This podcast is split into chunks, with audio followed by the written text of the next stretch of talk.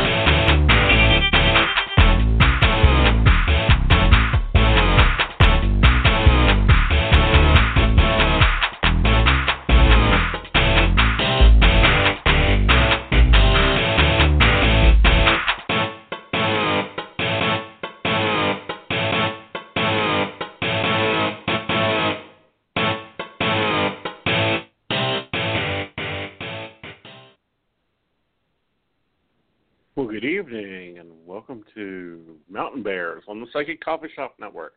And with me tonight is Joe. Hey, Techie Joe, what's up?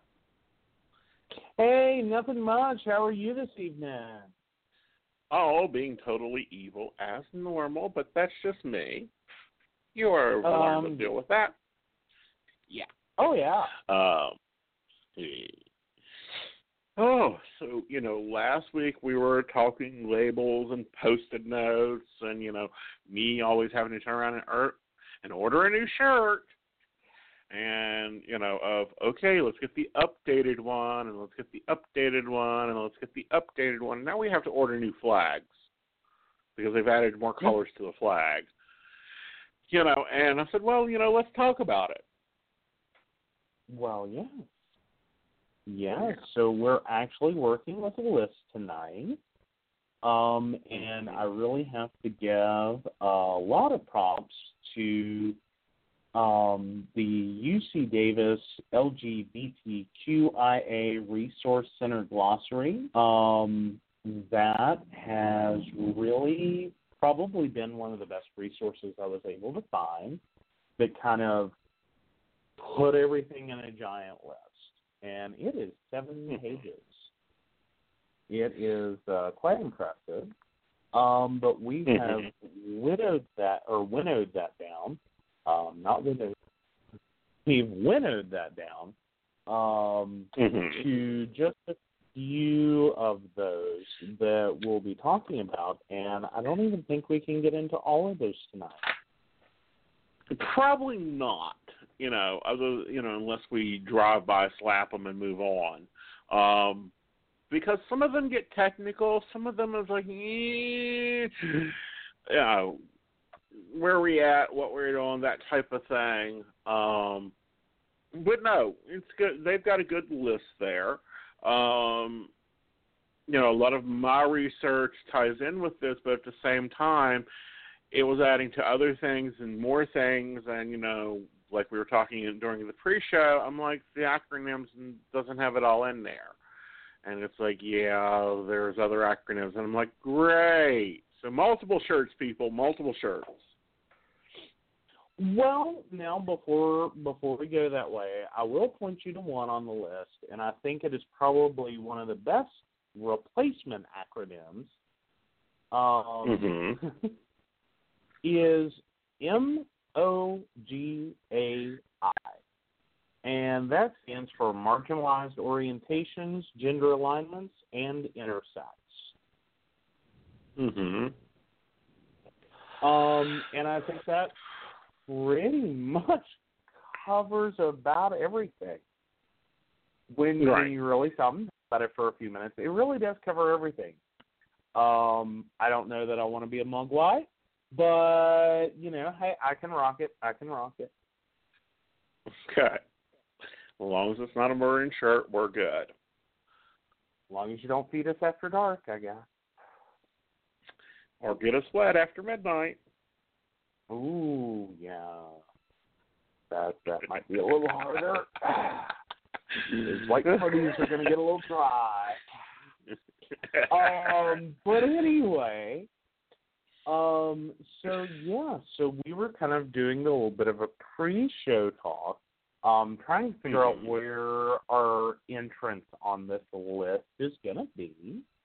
And one of the things that really stuck out to me was body policing or just the concept of policing others um, in regard to how they define themselves and who they are and what they should be from your viewpoint.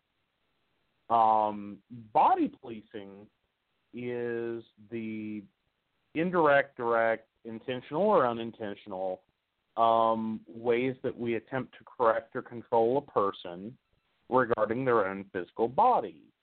Um, so things like gender expression or size, but then going a step further with that and also trying to label them from our viewpoint. While we'll do that a lot in life, um, we we kind of create boxes for people and how we describe them and think of them.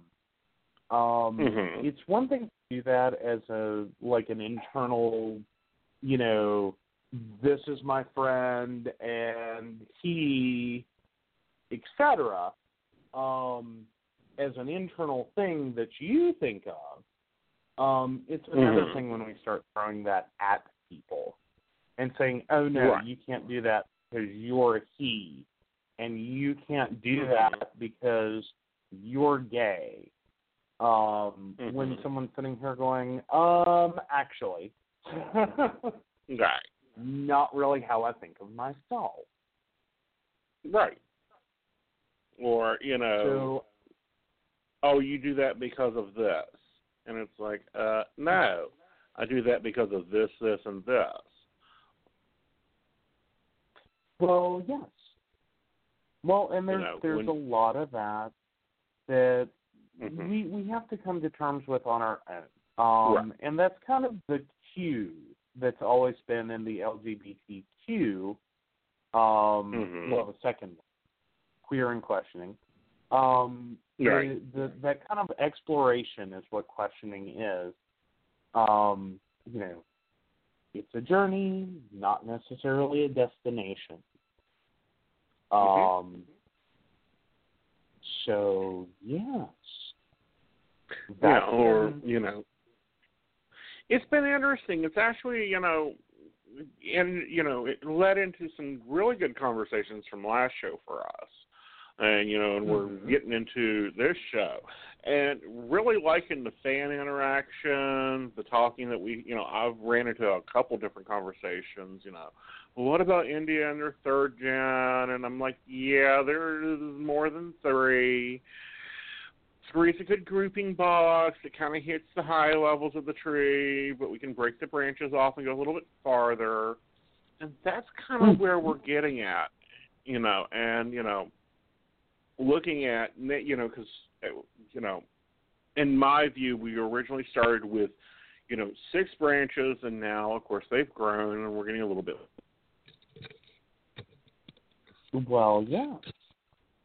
Um, and I think that's that's part of any language. Um, anytime that any group of people get together, they're going to start to form their own. We need a bigger table. And well, yes, yes, we do.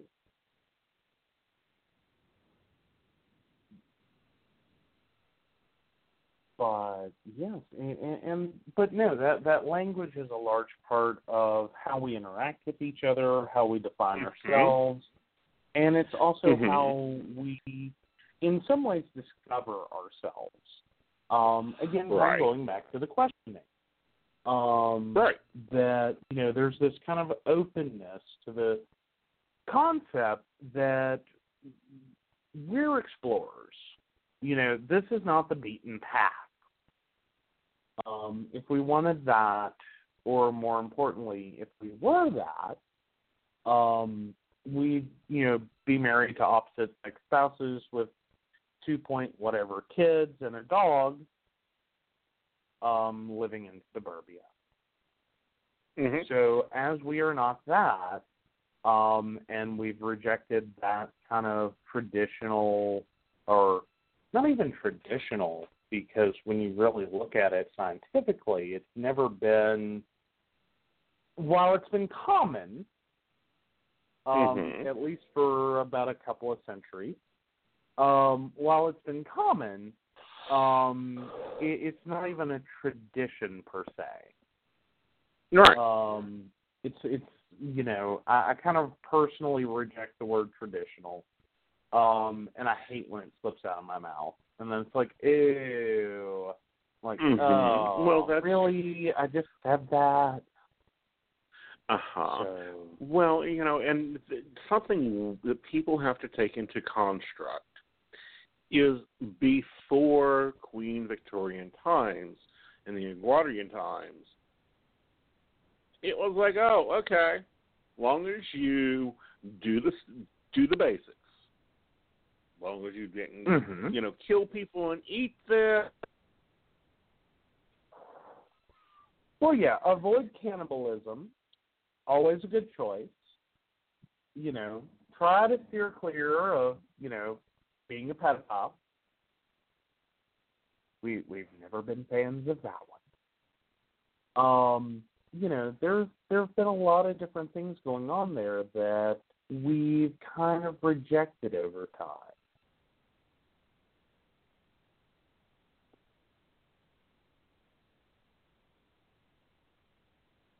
and I think we might be having some technical difficulties there. We may have lost Aeson. Um, so I'm going to attempt to go on for a few minutes to see if he can reconnect. So let's kind of dig into this a little bit. Um, and I think if we're going to really start this conversation around bodies and body policing and um, telling people or trying to control um, how they think of themselves, um, to sexism and genderism, which, and I kind of love the definition, the pervasive system of discrimination and exclusion that oppresses people whose gender and or gender expression falls outside Mhm. of this normative construct. Oh, Right. are we back now? Yeah, we've been back. Okay. Mm. Sorry. I went to throw it to you for some commentary, and uh, I got cricket. Oh, well, I'm not sure why you got crickets, but so let's kind of start with, and I'll put it this way: let's start with the blank table and work our way up. okay. You know, a newer one that's only. Yeah, let's start with asexual. You know, because that's kind of a newer, you know, early 2000s, you know, thought. Okay. Um, well, with asexual, it's an orientation um, characterized by not feeling sexual attraction or desire for partnered sexuality. Um, not to be confused with celibacy, which is a deliberate, um, deliberately abstaining. As in, Right. you feel the attraction, but you don't do it. This is no desire for sexual partnered sexual activity. Right. Um, and even that has a little bit of a uh, of a spectrum to it, um, Right. because there's everything I believe from solo sexual, which is um, self-sexual status uh, gratification, um, Mhm. i.e., masturbatory, but you're not sexual, and it's a individual activity. Um, as well as you know just zero sexual activity. Um, I think there's one more in there, but I cannot remember. Demisexual. Um, mm, yes, that is the other Yeah. one. Um, Right. Yeah, it's closely aligned. Um, and that is um, basically only feeling sexual attraction when you have an emotional bond with someone.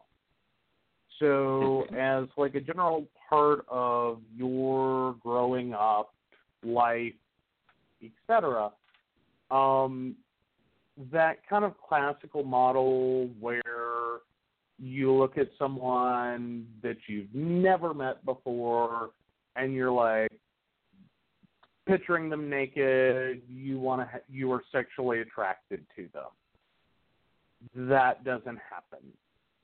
That doesn't work in demisexuality.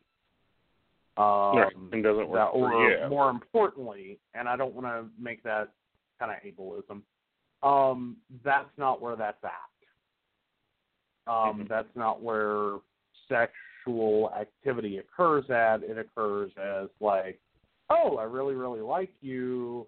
Okay, I really more than like you. Okay, now I want to be sexual with you. hmm So Yeah, and yeah, you know, there's, a lot of things going on. the solo sexual is more so you see it as a plumbing need. From what my understanding is, it's like, yeah, I need to do this for health, or I need to do this for whatever. It's not Well, really but- sex is not really a desire thing. Mm, I would be very careful there because I think that that gets into kind of an easy crossover between Mhm. people who may engage in masturbation for a, so to speak, plumbing reason, um, and people who are literally engaging in masturbatory only sexual activity, and that may not just be as a, so to speak, plumbing um, Mhm. Kind of issue. Um, they may have, you know, full, so to speak, a, a, a full sexuality within that without necessarily being attracted to others, Mhm. if Right. I'm saying that correctly.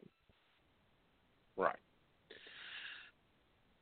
You know, and then we've got, you know, we start looking at, you know, the demisexual, which is they've got to have the emotional bond, and it doesn't mean that they that the person they have the emotional bond is asexual, gay, or straight, or bi, or pan. They have to have the emotional bond. They're less um, worried about the gender there. It's the emotional bond that makes the connection. Um, for well, for demisexuals, that may or may not be true. Um, it's kind of like all squares are rectangles, but not all rectangles Mhm. are squares. Mhm. Um, because if you're looking at, um, say, pansexual or omnisexual, Mhm. um, those are people um, who have romantic, sexual, or affectional desire for people of all genders and sexes. Mhm. Now, that doesn't mean that you can be demisexual but not pansexual, but it does mean that you can be pansexual but not demisexual. Right. Um, it's th- that's uh, that's when I can certainly understand why there's a lot of confusion. Um, Mhm. Is that your that that's probably one of the hardest ones to sit here and kind of, or especially between the two, um, figure out the differential. Um, because pansexual and omnisexual, um, the key word there is all genders and sexes. Mhm. Demisexuality is it may not necessarily be all people and um, all sexes or all gender and all sexes. Um, Mhm. It may just be, you know, only uh, only sexual attraction to some to say someone of the same gender or the opposite gender, um, or you know, a very specific set of Mhm. people, but Yeah. not everyone. Um, that's where that gets a little bit harder to make sure that you have that nailed down. Mm-hmm. It's very difficult Um, to so, nail it down. And for you know, and something that we haven't covered here yet is it's not our place to be putting the post-it notes on. You guys get to write your own post-it notes. Well, yes, absolutely, absolutely. And also, maybe the better way to describe it is pansexual and omnisexual. Um, they're kind of ways of looking at. If you wanted to take the term bisexual, and this horrible way to look at it, but this will help illustrate the concept. You want to look at bisexual and you wanted to rip the gender binary out of it. And then you also wanted to make it um, romantic and affectional. Because when you talk about bisexuality, typically what you're talking about is a sexual orientation that is attracted to two genders, male or and or female. Well, and male and female. Sorry, I'm confusing myself. Um, Mhm. If you wanted to take bisexual, rip the bi out of it, put all genders and sexes in it, and then also cover ro- romantic only, sexual only, affectional only, multiple of the above, all of the above, and you wanted Mhm. to push that into one identity. That would be kind of where pansexual and omnisexual come in. Um, Mhm. demisexual um, is really it, it's it's not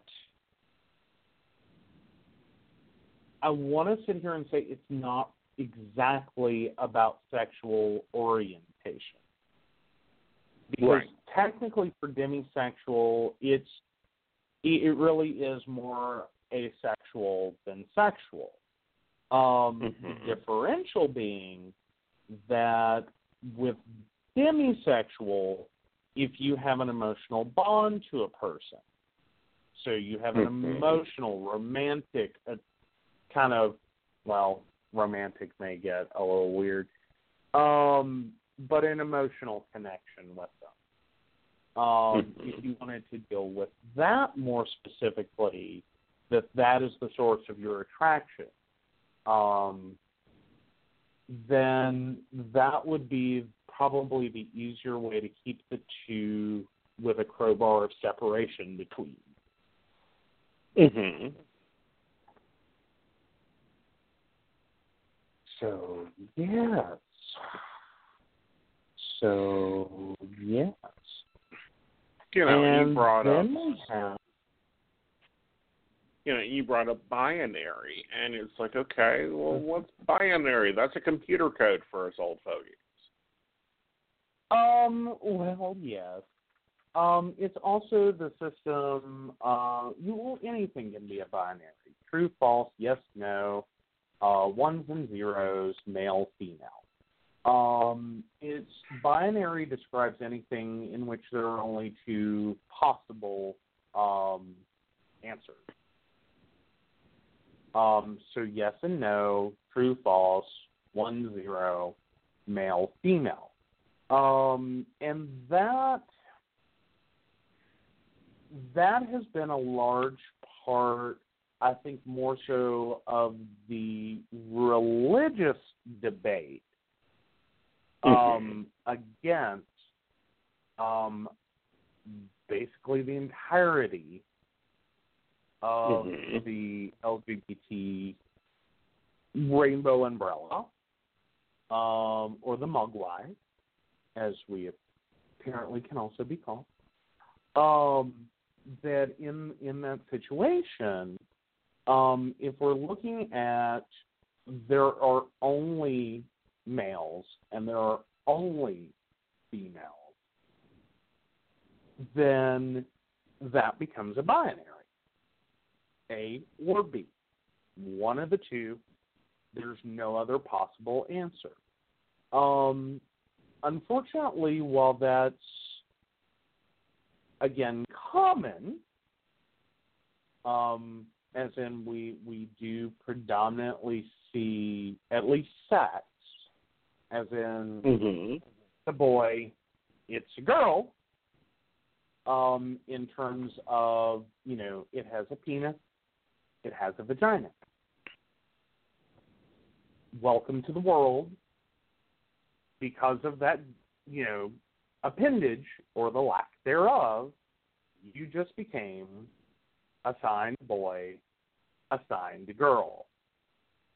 Mm-hmm. Um, commonly, that's what happens. Um, and potentially for a large number of people, um, as far as their gender, and this falls under the category of cisgender, i.e., you identify with the gender that you were assigned at birth because of your sexual genitalia.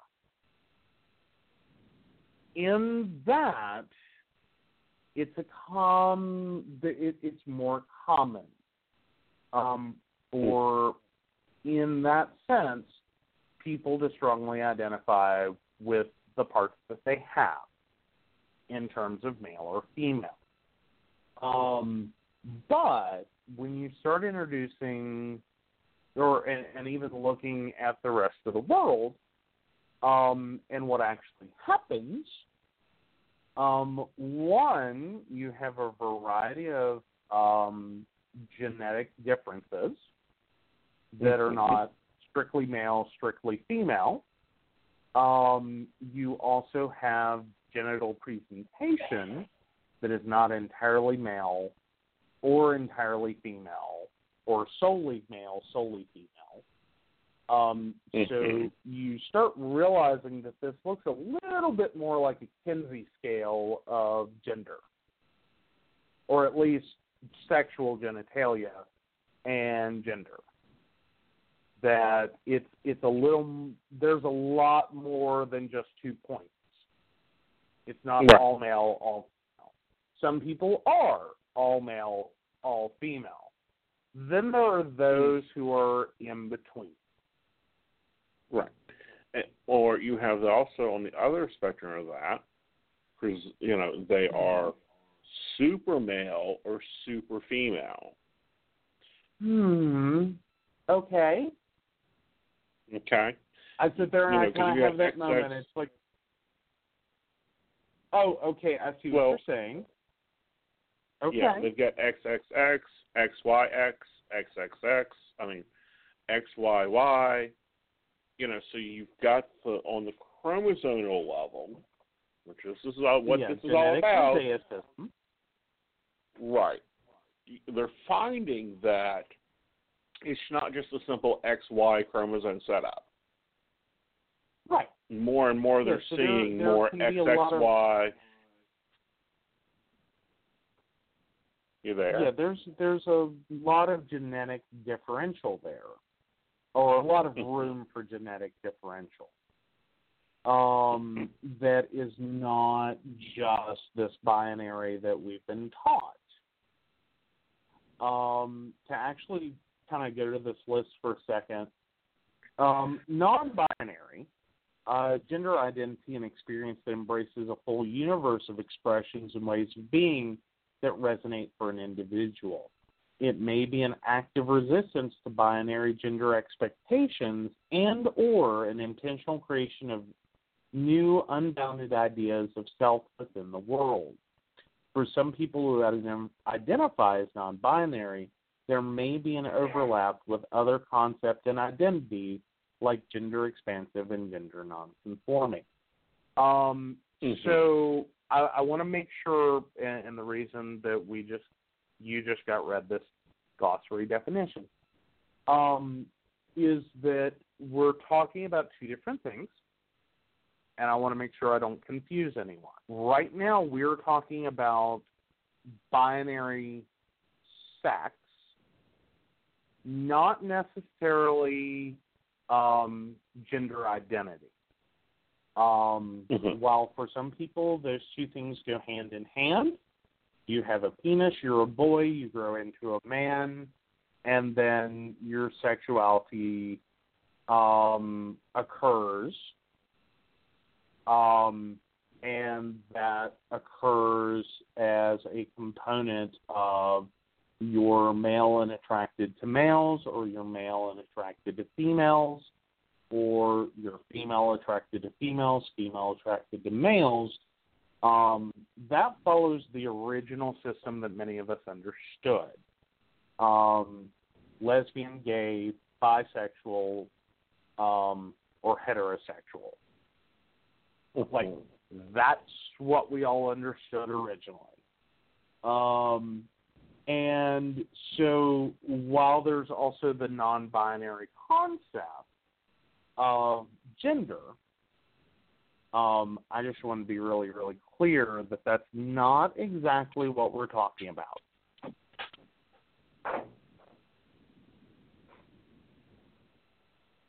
Okay. Yes.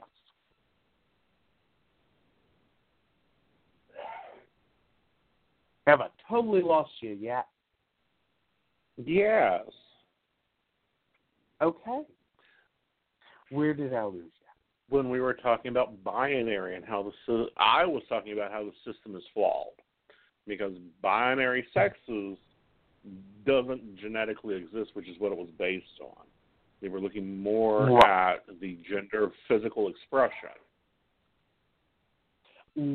Well, but here's the problem with that sentence. Um, gender and sex are not necessarily the same thing. Gender, and more importantly, the, the easier way to keep up with it um, mentally is um, gender expression. Um, gender is if, let's say, we take someone who is born with male genitalia and we slice off that genitalia and we put this person um, in dresses and we give them a feminine name and we tell them that they're a girl. We have assigned gender. Um, despite what chromosome they are, uh, or at a chromosome level they are, and the genitalia mm-hmm. they were born with. Mm-hmm. Um, that's kind of an easy way to think about what kind, or or to understand a little better what kind of happens um, both to us as humans as we're born, and someone says, "Well, there's penis, it's a boy." Okay, mm-hmm. here's your male child. We're going to give them a male name. We're going to put them in boy clothes. We're going to tell them they're a boy, um, and then they're going to go through life, and they're going to be told how to be a boy. Boys don't cry. Uh, boys, you know, on and on and on down the list. Boys don't like pink. Don't bo- uh, boys don't play with girls' toys. It's an insult as a boy to be called a girl. Um, on down the list. There's a whole construct out there of gender. that's what gender is. Gender is not your your genitals. Um, gender is how you get treated because of them. It's the expectations that you grow up with of who you're supposed to be because of what's in your pants.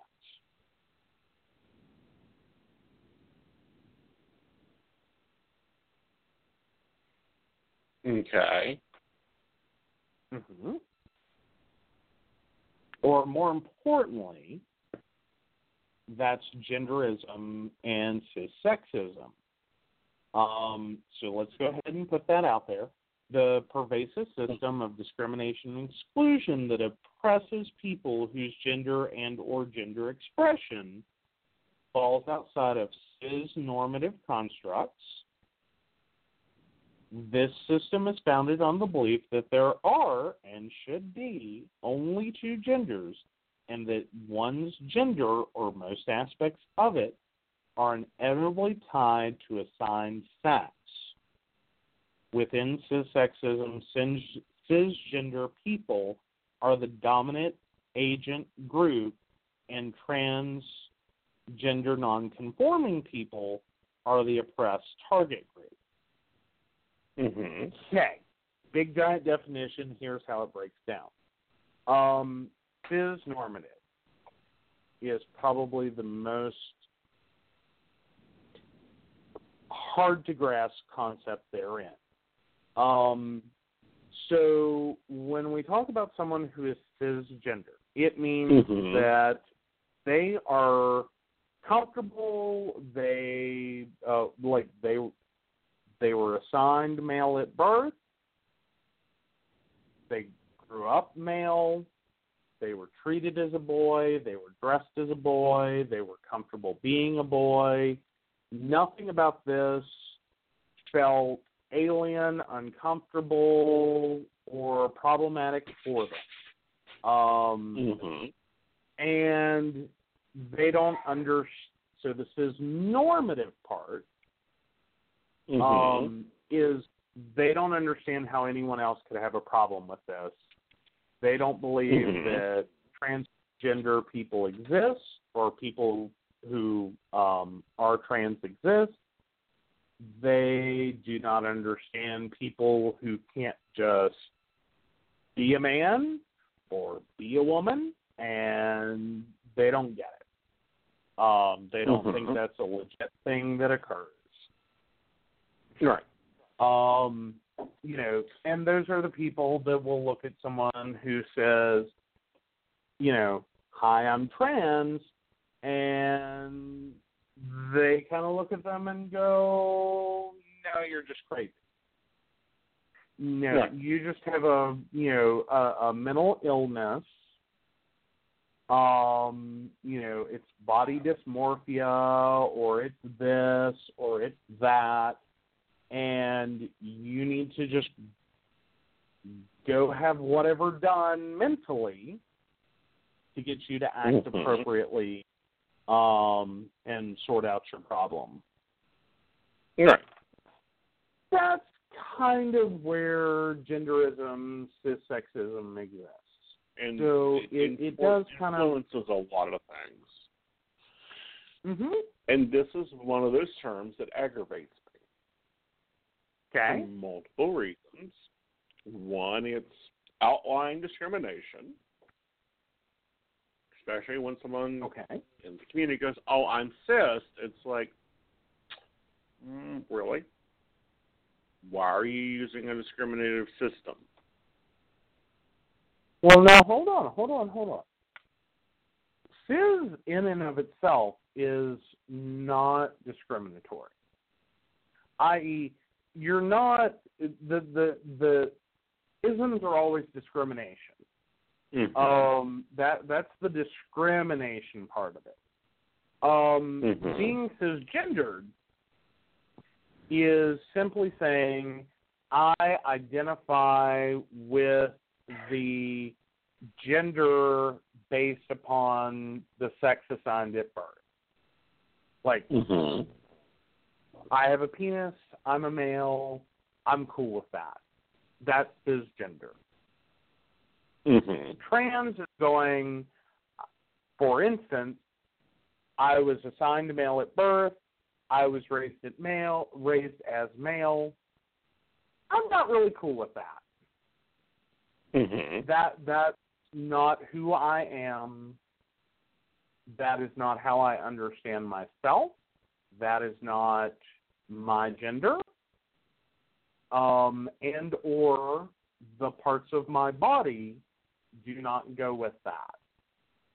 Like the gender that I am and the parts that I have um Mm-hmm. one either a one should not be based on the other and or um i'm not what my parts or i may have gotten this all backward um or more importantly um just because i have those parts does not mean that i have to be that gender that I do not have Mhm. to. It, just because I have male genitalia, you, I just because I have a penis, I don't have to be male. Mm-hmm. Right. Say that five times fast. Mm. I, you know. Yeah, I know. I'm, see, this is what you what happens when you let psychologists have post-it notes.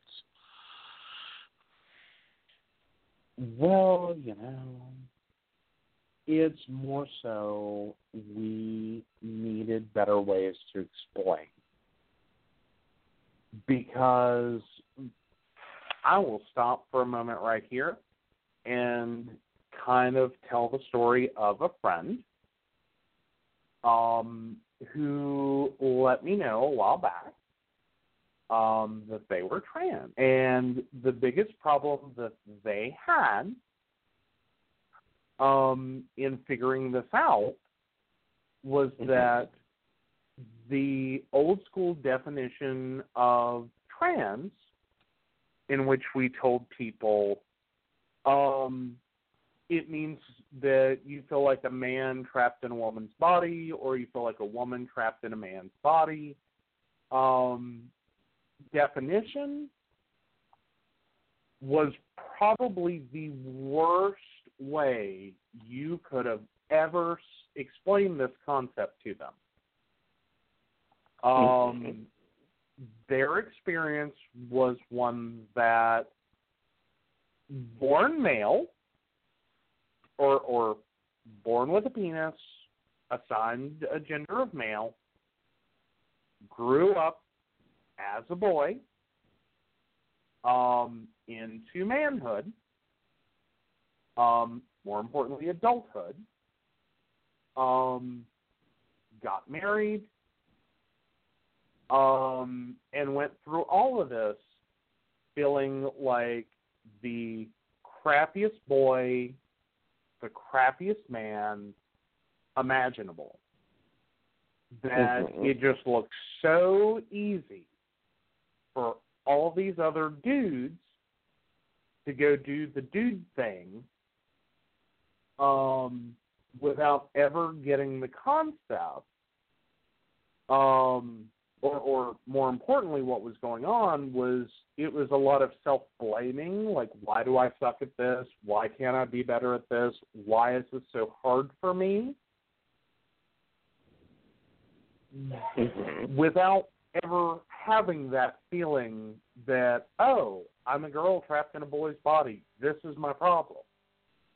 That's Mhm. not where he was. Um, and it actually took a lot of years and a lot of pain um, before someone kind of said, "Hmm, interesting." You know, if you you kind of twist some things around there, it sort of sounds like maybe you need to consider your, you know, trans like why don't you explore that concept that Mhm. maybe the reason you suck at being a guy is because you're not um so finally kind of having that light bulb turned on, Mhm. he goes and starts reading, and suddenly this whole community of people um, who had felt, or at least at one point or another, the exact same way he did. So there was this tremendous relief and the shedding of he. Like, he's gone. Um, Mhm.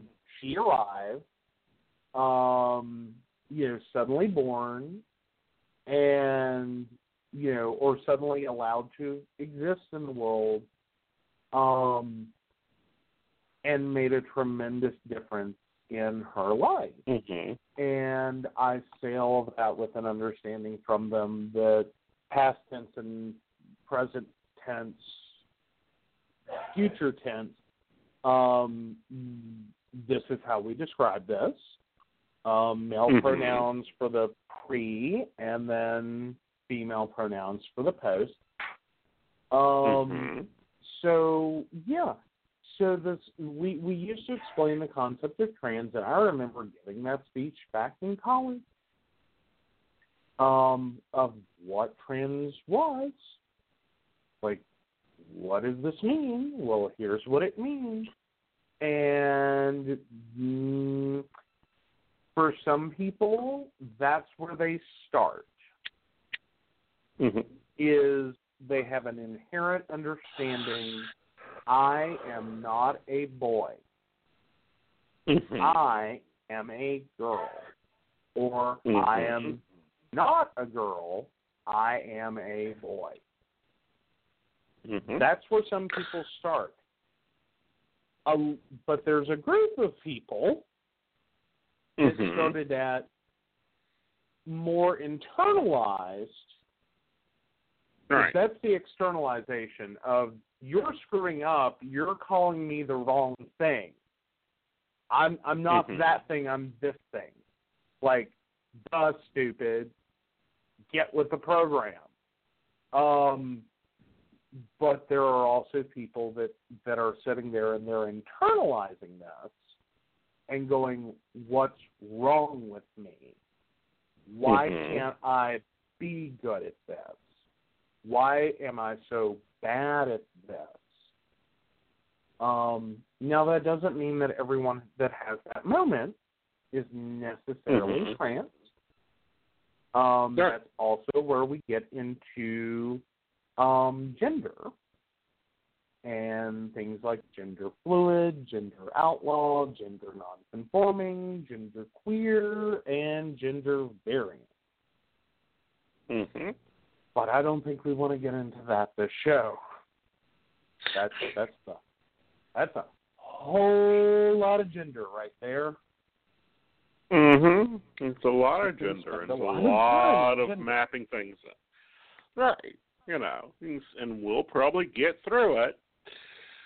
Um, Mm. you know, different views of different genders, views of different things, you know, and you know, bracing the, you know, separating the normity and you know, doing the gray scale of things, um, because everything is on a spectrum, um, Yeah. and understanding that spectrum is part of the thing, and then understanding that some people's post-it notes will tell you one thing, but to them it's another. Well, and some of that is also part of our. That's where we sometimes get into interesting situations when Mhm. we can label ourselves as we choose. Mhm. Um, sometimes those labels will evolve. Mhm. Um, sometimes we are very attached to the labels. Um, that's kind of a large part of the men who have sex with men community. Um, most, uh, pretty much all of them identify as heterosexual, even though Mhm. they are men having sex with men. Um, Mhm. and there's a strong caution there to not try to relabel them or help, uh, so to speak, help, big air quotations around the word help, them relabel themselves. Um, because you are playing with someone's identity. Right.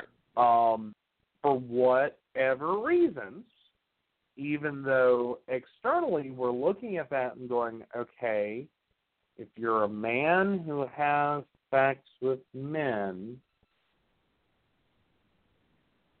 we have words for that, Mhm. but for whatever reason, their identity is very strongly tied to heterosexual. So Mhm. while they'll admit, or and admit sounds so bad, but while they will describe their activity as Mhm. including having sex with men, that's not part of their ident- identity. Right. Um, and trying to change that um, can be really destructive to people.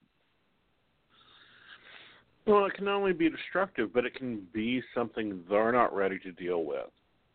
Um, and it's not your place. In Right. my view, it's And- not our and place to go passing out notes, uh, you know, post-it notes for other people, um, unless it's directly involving us. Um, Mhm. and then that's when it's like, okay, let's sit down and see how we see this, and explain to me Mhm. why you feel this way versus why you feel this way. But do we necessarily have a right to ask those questions? Your friend's friend did. Granted, um, I, I think there are some instances where if you're seeing someone struggle, Mm-hmm. um, you might broach that subject. That could have, however, gone a totally different direction. Mm-hmm. this was a time that it worked out well. On the other hand, um, that could have just as easily killed that friendship. Mm-hmm. Like that was to me, that was a giant risk to take to kind of Mhm. jump into the middle of that one, um, and say, "Hey, I think you might be misunderstanding your gender identity," which is effectively what that person said.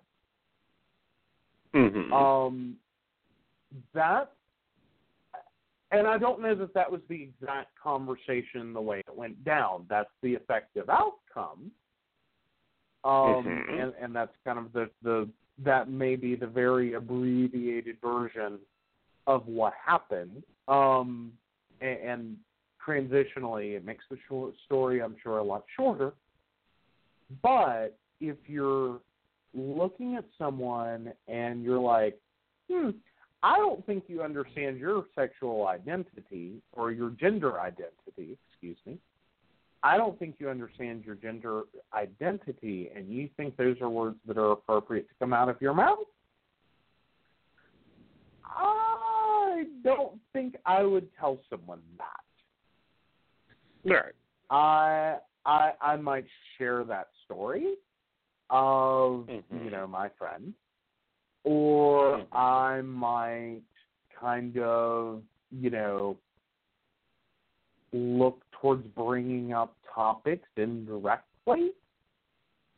Um, and you know, as an opportunity, like maybe this resonates with them, um, and kind of help them get from you know where they are to maybe where they need to be.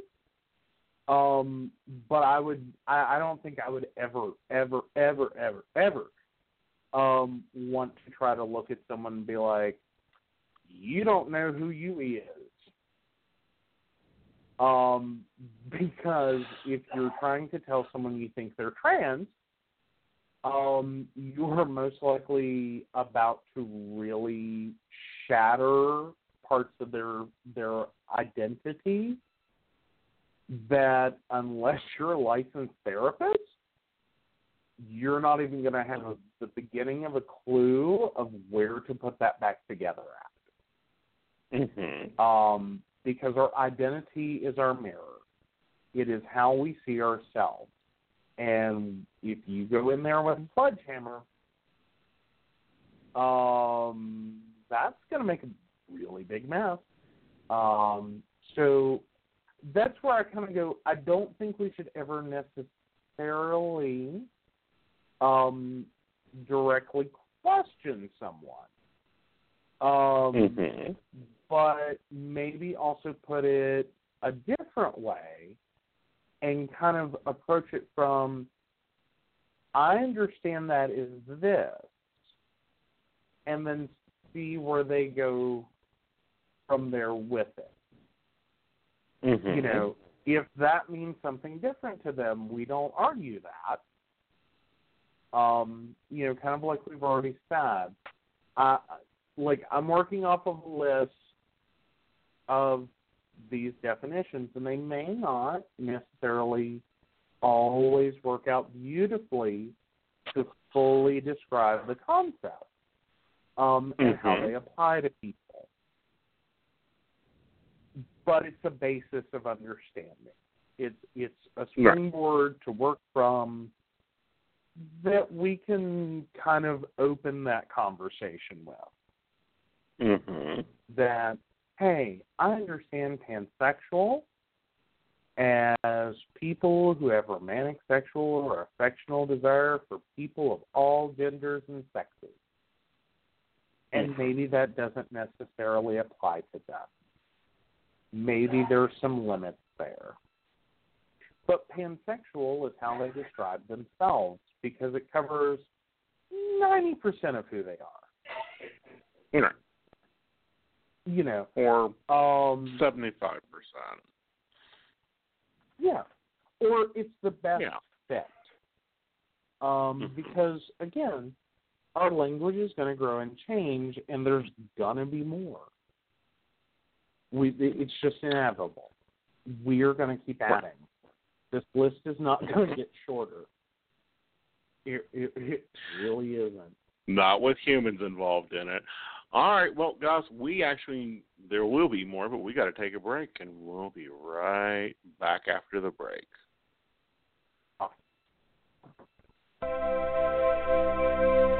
And you'll find us at www.themagichappens.com, your free online magazine.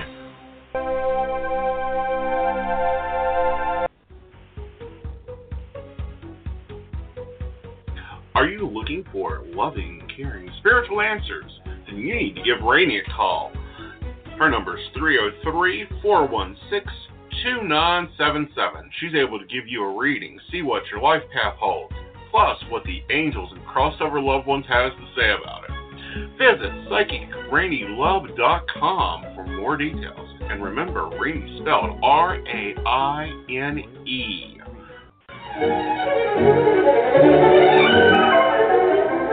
As a busy modern woman, I'm constantly on the go. Having to make multiple stops while I'm out shopping or getting things done just doesn't work for me. That's why I love going to the Crystal Lotus shop for every one of my metaphysical needs. They have all the basics like stones, candles, sage, plus they carry jewelry, herbs, cards, a variety of unique gifts, and several other items you're probably looking for. Uh oh, sounds like my husband's old college injury flared up again. That's okay. I can count on the team of healers at the Crystal Lotus to fix him right up. They offer massage, Reiki, Kalamni, as well as other energy modalities, all performed by licensed, highly trained, and gifted practitioners. And while he's being taken care of, I'll sit down and get some guidance by one of their accomplished psychic readers. Oh, and did I mention they do custom orders and have gift certificates as well? They even offer yoga several days a week for all levels of experience. Plus, the last Saturday of every month, they have Psychic Saturday, where they offer discounts on readings as well as mini healing sessions. Stop in to meet Shauna and the rest of the family there. They're located at 89 Old Main Plaza in St. Albans, where the Loop Pharmacy used to be, or give them a call at 304 729 8055. Crystal Lotus, taking the spirit where the body cannot go.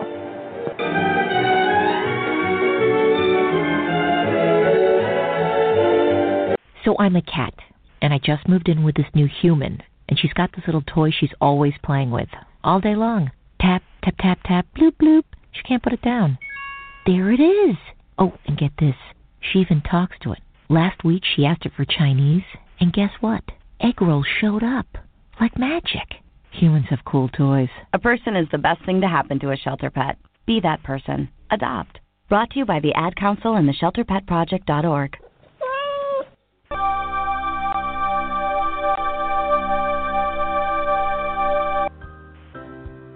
Did you know that you can have a reading with Aeson in person? Or you can reach him by phone, chat, or even text message. You should really check out his site, asinite.com, or give him a call. His number is 304 584 3592.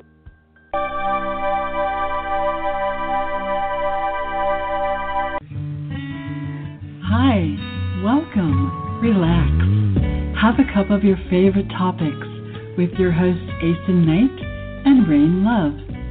There's nothing like a good conversation to warm your soul and give your spirit a break now and then. Aeson and Love have such a wonderful way of exploring topics like psychic phenomena, important topics in our daily lives from a psychic's point of view, and you never know who else will stop by. The Psychic Coffee Shop, live on Blog Talk Radio. So come on in. We made a fresh cup of Java just for you.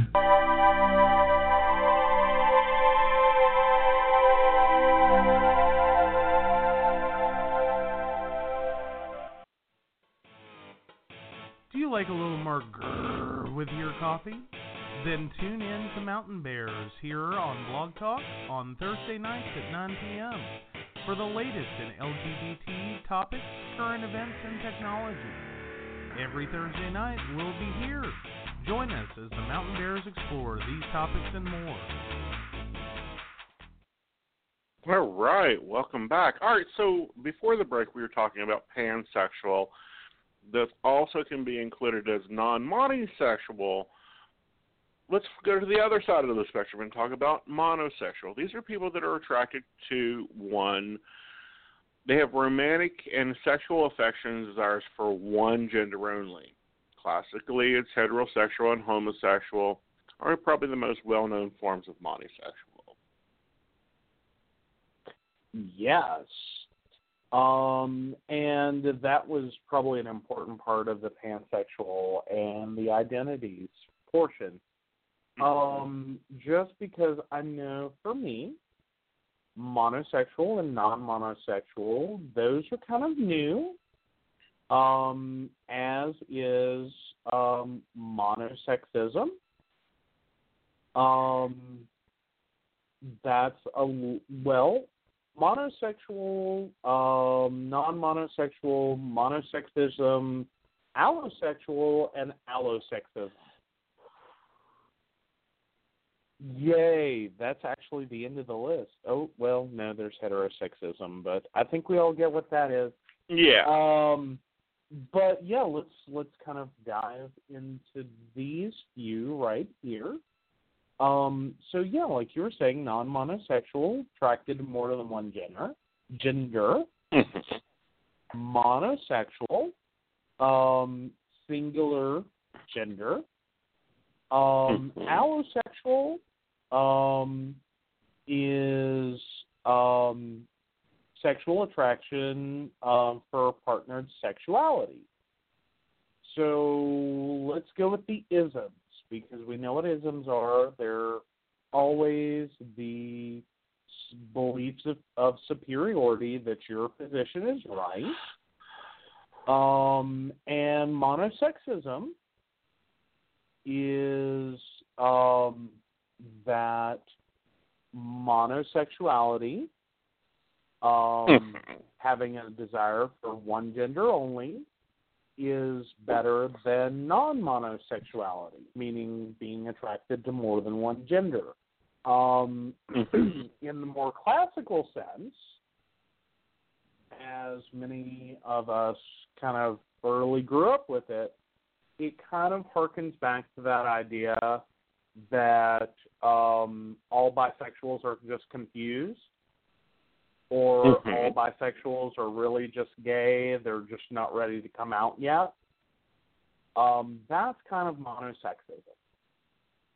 Um, e- effectively, it ends up being the pressure we put on people to pick a side, pick a team, um, without necessarily understanding or wanting to understand or even believe um, that their experience of sexuality is legitimate. Um, so, Mhm. understanding that, we jump over to allosexual, uh, sexual orientation generally characterized by feeling sexual attraction or desire for partnered sexuality. So we know that the person being talked about as a uh, in the in the ism is feeling that um, oppresses asexual people. That their sex their sexuality uh, or their sexual orientation, which is not feeling sexual attraction or desire for partnered sexual activity, is illegitimate. That's not a real thing. You can't be that. You shouldn't be that. And that pretty much closes up the definition. Mhm. So I guess now we can jump into some discussion. Whoa. Well, yeah, you know, discussion, you know, thoughtfulness, because a lot of this, a lot of people, you know, are not getting, in general, why we've gone to this classical, gone to the system, and you know, multiple terms mean the same thing. What I feel is occurring is that you have different series of thoughts, almost different languages, because something that another author in a research paper brought up is we keep bouncing between Latin and Greek terms. Poly, Well, there moly, is that. you know, you know, so you know, statistical socialized sciences. Well, spit that out three times fast. Can't agree on which terms they're going to use, so we keep going. Well, fine, we'll use that. Okay, we'll take this one too. Y- You know, this one fits in because this one's been educated to me. I'll take that one.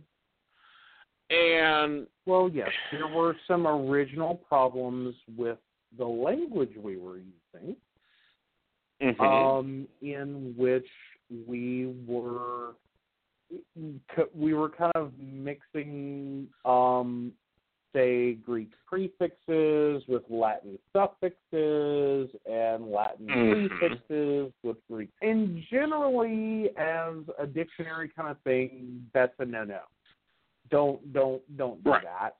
That's that's a bad Right. idea. That's a horrible way to create new words. It usually makes them hard to pronounce and very confusing. Um, Mhm. But that kind of went a long ways through it. Now, there's also something else going on here.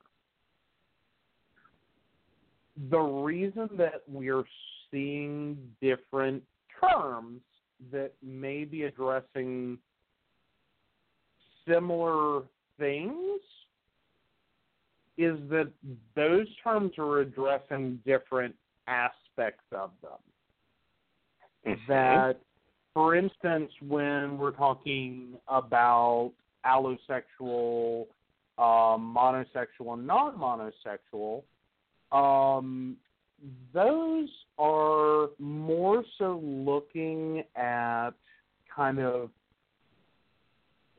having or not having sexual attraction and and gender. Mhm. Um, that's kind of what those are looking at. Um, you know, as broad categories.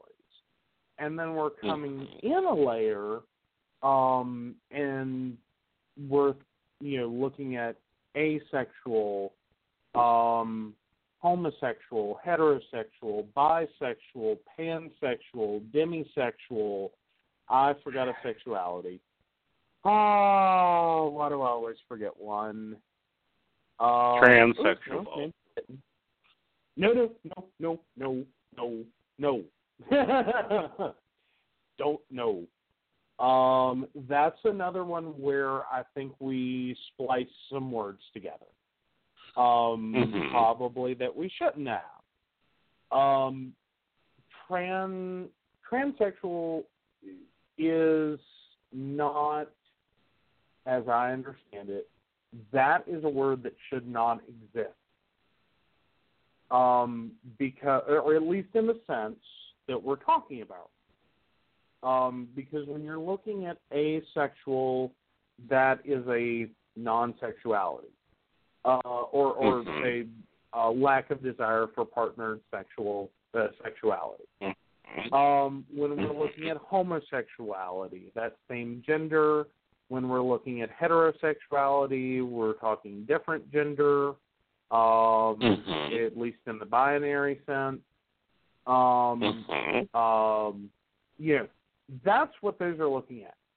Transsexual is such a problem term because that's not talking about sexuality. That's talking about gender. That's talking about You're- transitioning from one one assigned sex or from assigned Mhm. sex to um it, it well it's gender. Um Right, but you, you're what you're is really confusing two we're terms. Okay. You're confusing What does that mean? transsexuality, which means you're attracted to trans people, and transgender, which means that you're switching from, you know, you're in the middle of transitioning or you're tra- you've transitioned. There's two separations there. Um Hmm. Um no. No no. I was right. Transsexual, a person who lives full time in a gender different than their assigned birth, sex, and gender.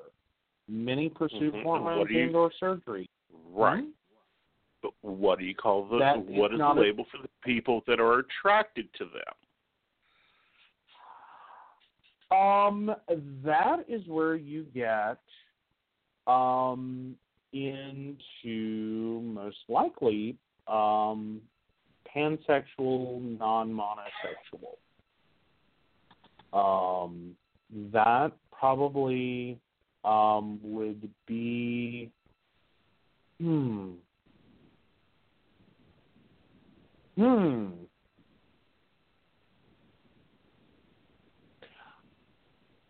part of me wants to say trans chaser, much like you would say a bear chaser. Um, Mhm. Something also tells me that's probably very offensive. Um,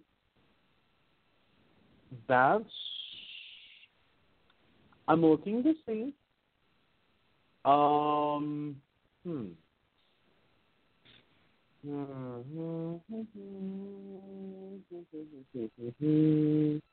I do not have an exact answer for that. Mm-hmm. Hmm. Hmm. That is a lovely research item. Uh huh. It's like transsexual, transsexual versus transgender. They're two different terms. Again, this is where we get into the posted situation of different ideologies, different thoughts and theories, and different labeling systems. And Well- this is what we're faced with of a page of, you know, seven pages to classify people, seven pages to classify animals and relationships, but they're all blended together because you've got sexuality, gender identity, and then you've got you know everything else in between. And it's Well, a gap. It's a jumping I, gap. It's a. I'm sorry. It's a what? It's a jumping gap. You got to go from one to another to another, because one is medical, one is psychological, one is theological, and one is societal. Um. Well, it, it, it's more so that that one, this is an alphabetical list.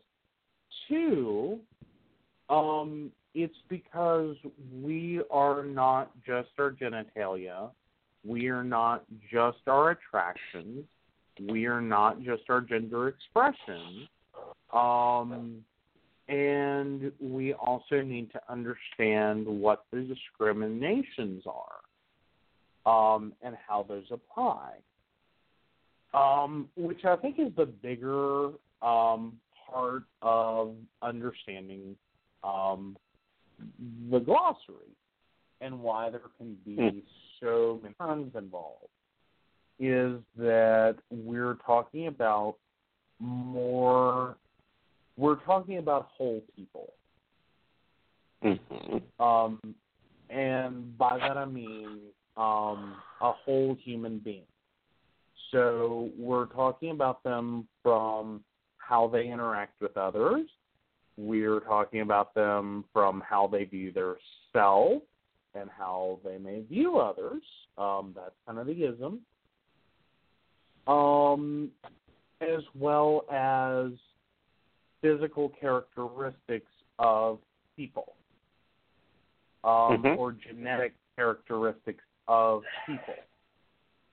Mhm. Um, all of that does combine together and means that we have to have a much more involved conversation um, than just this assumptive binary. Like, this is where this all sprung from. If you start with the assumptive binary that Mhm. you're born with a penis, you're a male. If you're male, you're raised, you know, at you're raised as a boy, you're treated as a boy. You enter adulthood, you become a man, um, and then someone else born with a vagina, you're treated as a girl, you're raised as a girl. You do that to adulthood, you become a woman. The two of you, as two people like you, are paired together at some point um, into a relationship. You have children, propagate the species. Um, heteronormativity, here we come. Um, if you're, that's where we end up having so many different terms. Because when you're trying to take that normative assumption of what it is to be male and female and uh, what sex is and how sex works and you know the take that experience um, which in many ways has been common and you're saying okay that's not me that's not what i want to do that's not who i am that is not how i feel that's not you know th- it may be common um, Mhm. but it doesn't mean that i'm abnormal wrong broken or um any other negative term you want to throw at me um just Mhm. because i i am not common i do not fit common All right. Mhm. um, so yes, at that point, you really have to start using your terms very carefully Mhm. um, to point out the distinctions and differenti- uh, differences, um, and have that conversation in a way um, that helps to explain the concepts and the thoughts and the issues involved. Um, you know, we used to have this conversation in terms of things like, um, uh, oh, sodomites, um, deviants, perverts. Um, oh, what was the other good one? Well, it wasn't good. It was never good. None of it was ever good. But it, um, oh, there was one more term that used to get banded around a lot. Ah, now I got to come to me. But anyway, those were the words that we were left trying to have the conversation with. Mm-hmm. And I don't know any way that you can stand up and try to have this conversation um and go hi i'm a deviant and um you know this is what i think and this is what's going on and this is how this works and try to work within the confines of that conversation. You know um that that didn't work. No, it Um, doesn't work, and, and you know, and this is where it, a it lot was never of gonna work. Right. But you know what we deal with now, and what's you know I see happening so often, is they're Mhm. using a they're using you know how many post-it notes goes on on your chart, or you know let's therapize you into fitting into this. Well, you don't fit into that, so I have to create a new term over here and it starts segregating or shutting people down. I mean, we already see this in our classic community. You have your bears, Okay. you have your twinks, you have your glitter, you know, fit in your box. Get in your concrete box, stay in that box, don't come over to my community because you're a bear.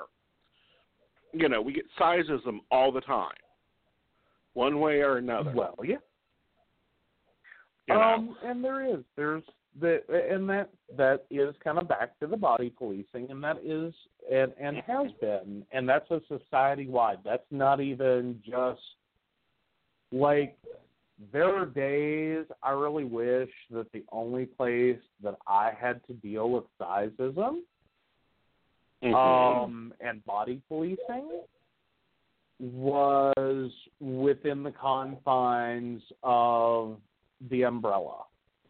Like if that's the only place I had to deal with it, I'd be like, cool, fine, whatever, rock and roll.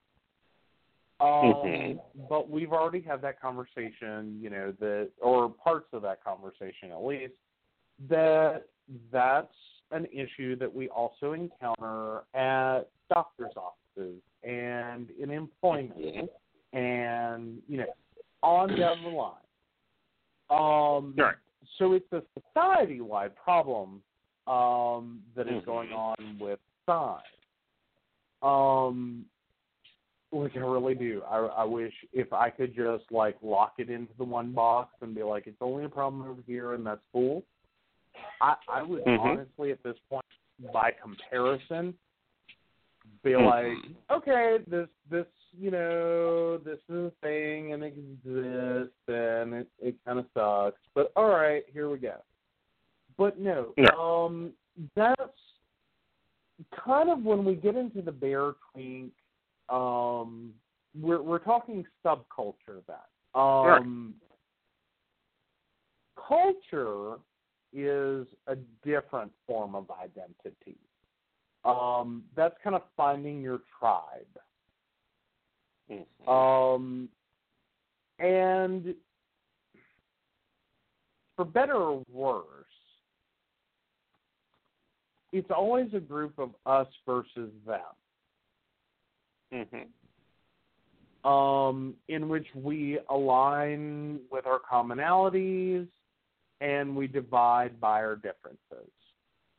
So if you're looking at, you know, kind of the t- the twink tribe, they're going to align by their size and then exclude by difference. And the difference is size. You know. Sometimes, Um, sometimes it isn't just the size. Sometimes it's the status. Because it ain't just Okay. thin, skeletal-looking things that need fed. Um, you know, you got to look away. You got to act away. You got to be the preppy side. Whereas with the bears, it's like, yeah, you're skinny, we'll feed you. You're a pocket bear. Well, yeah.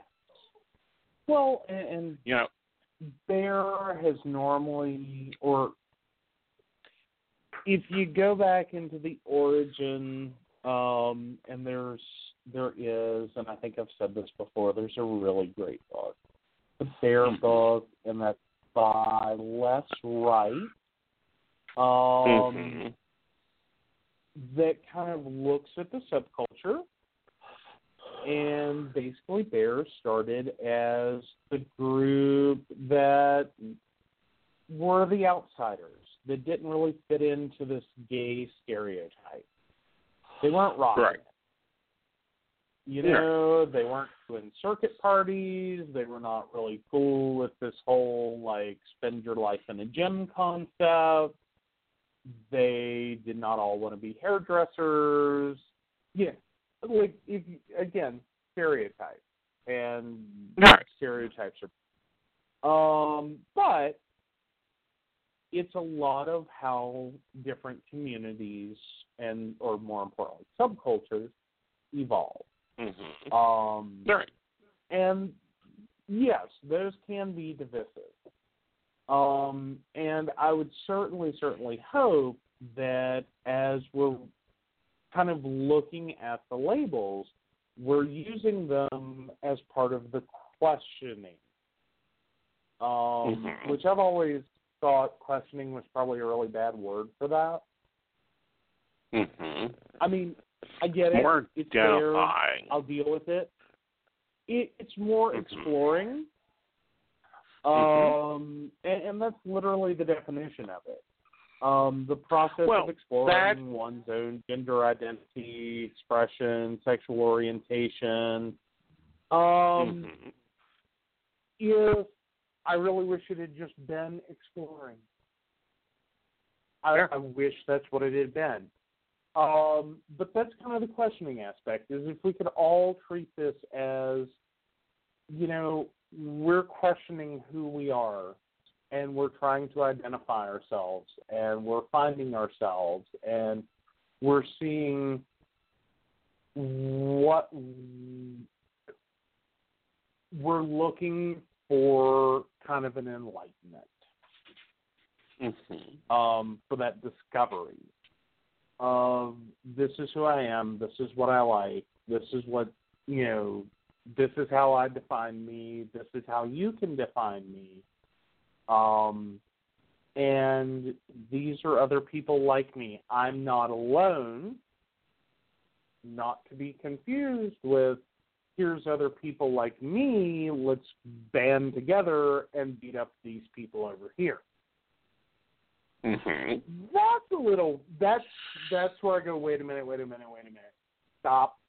Right. Don't do that. But Mhm. but that's human nature. To classify, identify, and separate. to some extent. Um, the other part of human nature is the enemy of my enemy is my friend. Mhm. Um, you know, so there's always that opportunity to work together when it's mutually beneficial. Right. Um, and that's sometimes a lot of what this boils down to is that yes, we may kind of divide into camps, but at the end of the day, we have to make sure that we're coming together um, to kind of fight oppression, and we're coming together to fight, you know, discrimination and oppression and all the different things that negatively impact us and others. Mhm. Um, and I say that with like an asterisk at the end of it. Um, just because I know there's this broad misunderstanding um, that often gets wrapped up in three words or an acronym. Um, the acronym is um, SJW, and the words are social justice warrior. Um, Mhm. So here's the here's the asterisk to all this. Um, this is not inherently about I'm gay, I'm or I'm you know this sexual, I'm that gender, I am like this is not about forming a group and then going off and going, oh, you're cisgendered, heterosexual, white male, blah blah blah. You suck and need to die. Mhm. I'm better than Sure. you. It's this is not what this is about. This is about we'd really like it if you'd stop killing us. Like, you know, we we could kind of like, you know, that would help. Um, we'd really like it if you'd quit like putting us in the hospital. Um, we we would really love, love, love, love, love um, if you could not rape us. Um, that would be awesome. Um, you know, we would like it if we could have housing and jobs. You know, Mhm. like the like that's where it's at. Right. We, Well, see, we would here's the like thing to with not that. be thrown out. hmm Well, here's the problem with that, and it's more the problem of with the little social justice warriors. Which Bless their little want to just, hearts. like, hold on before you even go there. Uh huh. I think in any grouping, you're going to get people that just, I don't know, they show up and they kind of don't really understand, but they're like rebel without a clue. Hmm And they make a lot of people look really, really bad because they don't know what they're doing. That's a subset group. We don't like them either. Um, as in, like, it's the same thing that we we know and understand. Like I do, I really, really understand. It's not that all Christianity is bad. It is not that all Christians are bad. This is an example. But there's a small group there that, you know, show up and do this whole like, I don't know, God hates fags thing. Um, Mhm. they're making the rest of the people look really bad. You know, Mhm. it's kind of like looking at another religious example. Um, you know, when you have people who are Muslim that blow up buildings, it's a real big problem for the totality of Islam. We Right. know they're a small subset. We, we we get that. We get that. Got it. Understood. Small subset, really sucky Muslim doing a really bad thing. We get that. Um, but it can become an issue if we start trying to judge the whole group. I try not to judge all of Christianity by, you know, that. Oh, and I can't even think of it. The stupid group that does God hates fags. That's not Uh, Christianity. Westboro Baptist Church. Thank you. Um, You're welcome. try not to judge them. Um, the same way I'll take that, rights to you do that. Oh yeah. Well, no, no, no, no. I really don't. Um, I, I think you, it, it's Pareto's rule rules my life. Um, I think it's an eighty twenty. I think there are 80 eighty percent of like every group on the planet that are like sane, rational, calm, intelligent people. They may have a Mhm. wrong idea, they may have a wrong interpretation or understanding, um, or, you know, but they're they're willing to hear everyone else, have the conversations.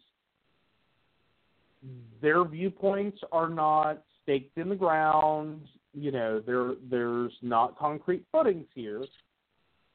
They're willing to grow and learn and change and you know move forward. There, there's that Mhm. twenty percentile that Well, even their own See, this- groups are looking at them going, "This is a problem." I don't even know where you fix this, but this is a problem. Right. And see, that's what ha- has happened with the Westboro Baptist Church, is because it's not a subgroup. It's not even a full group. It's a family, Well, yes, it, literally. it, that church in and of itself Is is, one a family. and I guess. Right. But what I'm saying is, they're an offshoot of Christianity. You know, it's kind of back to my comment uh, last week, week before, sometime. You know, the gospel according to Saint Bastard. Um, that they're Mhm. following over here. Um, Mhm. and I would assume, and I could be wrong, but I would assume 80% of the Christian community is going, oh, God, not those guys. You know, like, that's not what we want to be attached with. That is not who we are. That is not what we do. That is not, that's, that's really not what Christianity is.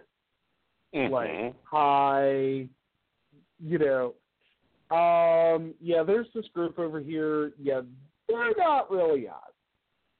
Um so if you could just you know not associate them with us that'd be great. Right. i think that's where a lot of i think that's like eighty percent of christianity is looking at that group of of assholes going Mhm. "Mm, no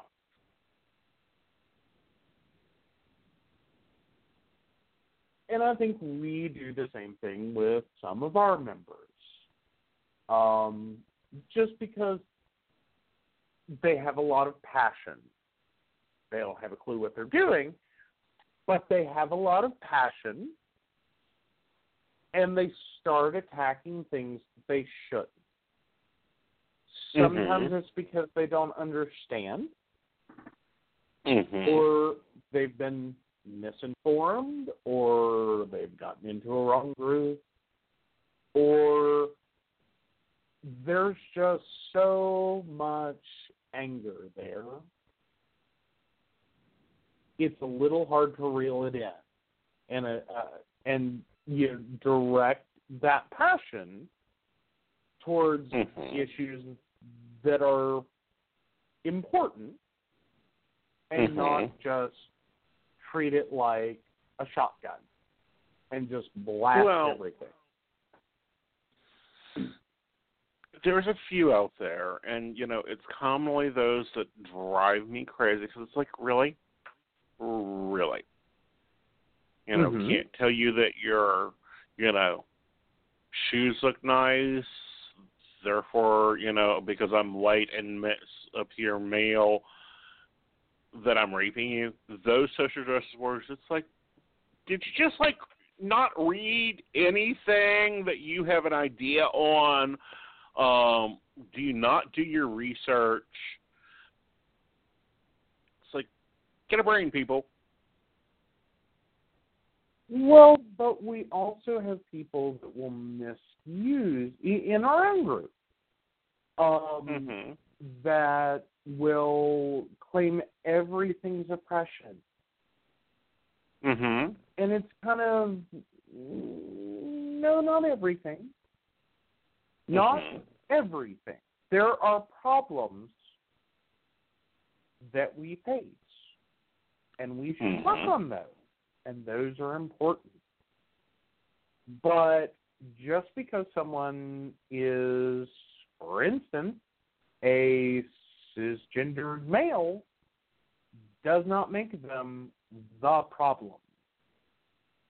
Now, might that up their likelihood of being part of the problem group? Maybe. But that is very much like saying because of 9/11 I hate all Muslims. No, don't do that. Mm-hmm. That's Right. not where that is. Um, or because of funeral protests by Westboro Baptist Church. I hate all Christians. No, don't do that. Now, can I have problems with um, elements of Christianity and some of the things that various denominations have done? Um, and can I discuss those without attacking every single member of the group? Yes, I can. And when you can do that, then please go forward. If you can't do that, if you can't understand that we're dealing with issues, we're dealing with, say, a church level policy, and we're not attacking individuals or the whole thing. We may be only talking about a subset. Um, if you can't do that, then that's the point when, even within our, our own ranks, we're looking at these people going, "Oh my God, could they just please sit down and shut up?" Like, oh, ha, ha, ha, ha. like, hmm, please no. Um, you know, I Sure. don't know. And you know, or you know, can you please do your research? Can you get an idea? Can you, you know, if you know you're questioning something about someone, like, are you this or are you that? Well, no, I'm actually this over here. Or assuming that someone is one thing and only one thing. Mhm. Or even at some point, um, because what pops through my head right now, um, and it's a story I've told a few times over the years, but back in college, LGBT student org, I was running it. Had a board member who say I've tried to be understanding decided it was appropriate to approach one of the most supportive organizations on campus towards us who had backed up our programming, had helped us out with funding, who had volunteered to work events. I mean, this group had bent over backwards to help us because of a religious viewpoint difference, because this was the Jewish student organization, and he is a quote unquote good little Christian boy. For reasons unknown to me that I still don't understand, approached that group and said the following the Jews need to apologize to the Christians for killing Christ. And I've never wanted to slap someone so hard in my entire life. Because I, I'm sitting there going, please separate in your head what you are doing. I understand you are a religious person. I understand you have religious beliefs and opinions and thoughts and whatever. That is not your role that you're in right now. That is not the hat you're wearing. This is the most supportive organization we have on campus, and you basically just walked into their living room, dropped towel, dropped trowel, and took a shit on their coffee table. That was uneducated, I might add. Like I wasn't even getting into that. Like I'm leaving that alone. That is, you know, I'm not screwing with boys' religious beliefs. I at this point I didn't even care about that. It's like Okay. you're wearing the LGBT Pride organization hat, and you're going to one of our most supportive groups, and you just crapped in their living room. Why? I don't understand. Please think about where you are and what you're doing and how you're acting. It's like I, I, I was. That was a conversation that got back to me. And thankfully from someone who was more graceful than I really could have hoped for in that situation. And we were mm-hmm. able to resolve that. I may have forged someone's name to a letter. And by that I mean I forged someone's name to to a letter. Um because uh, like what are you doing? You're speaking for the organization right now. You're speaking for for for the gay organization on this campus. Mhm. Please think about who you're talking to and what voice you're doing it in. Mhm. You know, if you have a personal religious problem with them, then one, maybe you shouldn't speak to them. Two, or you have to take that and you have to put it in a box and you have to set it on a shelf and deal with the issues that you need to deal with. And that box is another topic, another time, another place, another role. Um, but that was that was that was the moment that I, I did. I just I could not believe someone needed that explained to them. I was just so furious that night because it's like we're already on a campus where two organizations are doing everything they can to shut us down, defund us, um, trash us, um, drag our names through the mud, make us look stupid, pick our funding request, um, deny our funding request. I mean, there the two organizations are just hell bent on making our lives miserable. Why would you attack someone trying to help us? Why do you bite the hand that helps us? So, in that context, that's kind of how I understand this kind of social justice warrior concept. Is Mhm. that while it may be um, one category to or, or or a label for one group of people to another it is people who go out and recklessly try to accomplish Mhm. their goals without understanding time, place, appropriateness, and making sure they have their facts together. Right. So if if you want to go be a social justice warrior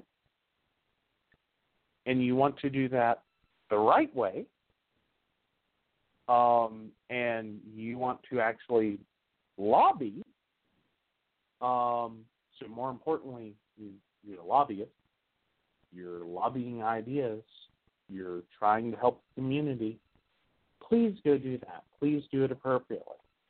But if you're just going Please to show up, if you're just going to show up, crap in someone's, you know, living room, um, and you know the rest of us have to pay the consequences, please don't. Like those are people that it's like, mm, mm, go sit down. Like, just you're not helping right now. You know, we understand you want to help. We appreciate you want to help. please go sit down. That's helpful. hmm But so that was my experience. hmm Well, I've had a few different ones. I mean, because I'll be honest, I've done the benefit shows after benefit shows after benefit shows after cause shows after raise this, raise that. I think it's two one food that has a line. If I do another benefit show, I'll need to benefit myself. Um, Oh no. Oh Is no, it not no, too no. I unfair? was, I was. Oh no no no! no. What I was saying was, oh no, I I I kind of understand being at that level of like. The only benefit I haven't done is me. So yes. yeah. Yeah, you know, so that's where I'm at. Um but and we see it all the time. People get bylines, they get a little Facebook statement, and then they go and run with it. Which is great in the right direction. When you go into the wrong Mhm. direction or you start applying post-it notes to people that you're not involved with, if you're involved Mhm. with, yeah, you have the right to say, okay, is this the post-it note we're using today, or are you in the purple shirt today? Mm. Um, in my opinion, um, you know, are you wearing the green shirt, the purple shirt, the rainbow shirt? What are we doing today? Mhm. Um, so that you can understand that person, or so that person can understand you. But when we start morphing things, is kind of like we got into the last show about, you know, um, trying to, you know, since we added pansexual to it, pedophiles are trying to say, oh, that's us. No, it isn't. No, you're alphabet. No, you're soup. Um, but take time to understand, you know, where you're at on some of the new scale things, because this does give us a language to describe ourselves to other people, and you know, to get to know, okay, omnisexual, pansexual, okay, those are kind of the same. Got it. Um, non-monosexual, got it. That kind of fits into the same bridge pattern of that. Okay, so that we can find that you know that's over on this side of the rainbow by the cute twink and the bottle of Bacardi, whereas you know maybe heterosexual ally and monosexual is over here by the leather daddy idea. Um, sorry, display of an old pride thing popped in my head and it kind of worked. But understand it's on spectrums. That applying the labels and you know the psychological theory terms, which we will talk about that real fast. Mhm. Well, That's where a lot of these are coming from, is from psychologists trying to find how to do their paperwork quicker. Sorry, that's the way I see it. Um, Um, yeah, if they got, well, I think I would expand that a little mhm. and say that a lot of it is also coming from just the more broad category of research, academic research, and Mhm. being able to not only research this, but then also Mhm. take that research and that information and disseminate it in a way that will make sense Mhm. um, that more accurately depicts human experience. Right. Um,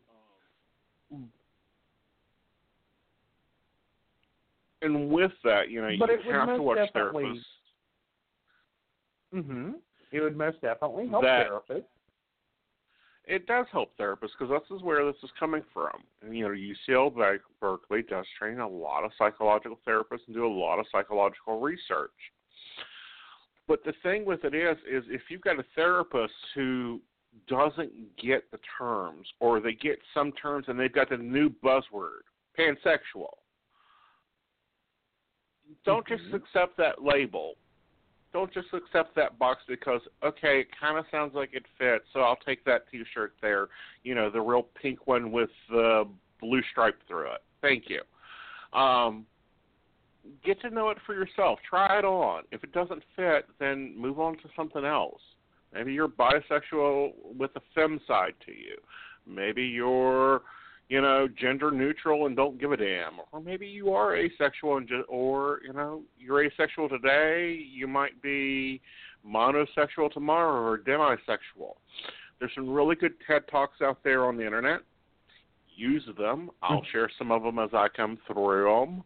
Um, there's a lot of good research out there now for you to educate yourself, and that's what Mountain Bears is about: is educating and sharing our experiences as bears, and you know, as the community in general. Or at least that's what I think it's about. Well, yes, and I think the biggest takeaway in this, um, for for anyone listening, is the fact that don't try to carve your identity or anyone else's in stone. Yeah. This is a mirror to see ourselves. This is the reflection we cast to others. And just like when you get up in the morning and take a shower and do whatever, um, that appearance may change. Mm-hmm. And, and it does okay. over time. Yeah. And the community itself changes over time. You know, we're going to talk a little bit about that next time because we're going to be talking about tribes and communities and where different terms fit with different communities. Absolutely. As you know, this is being a part of a series. So, until then, I'll see you on Tuesday at nine with Wonder Woman Miss Rainey, and we'll be doing the Psychic Coffee Shop. I think this week we have a guest.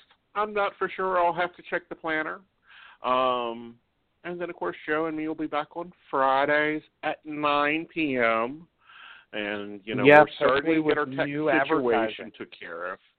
Yes, hopefully we'll have new advertising up and running. And if not, well, you guys know the spirit. And remember, if you don't connect with us on our recorded times, you can always connect with us with your favorite device, be it Google Home or the Alexa or the iHop. So until then, good night, y'all. Good night, Joe. Good night.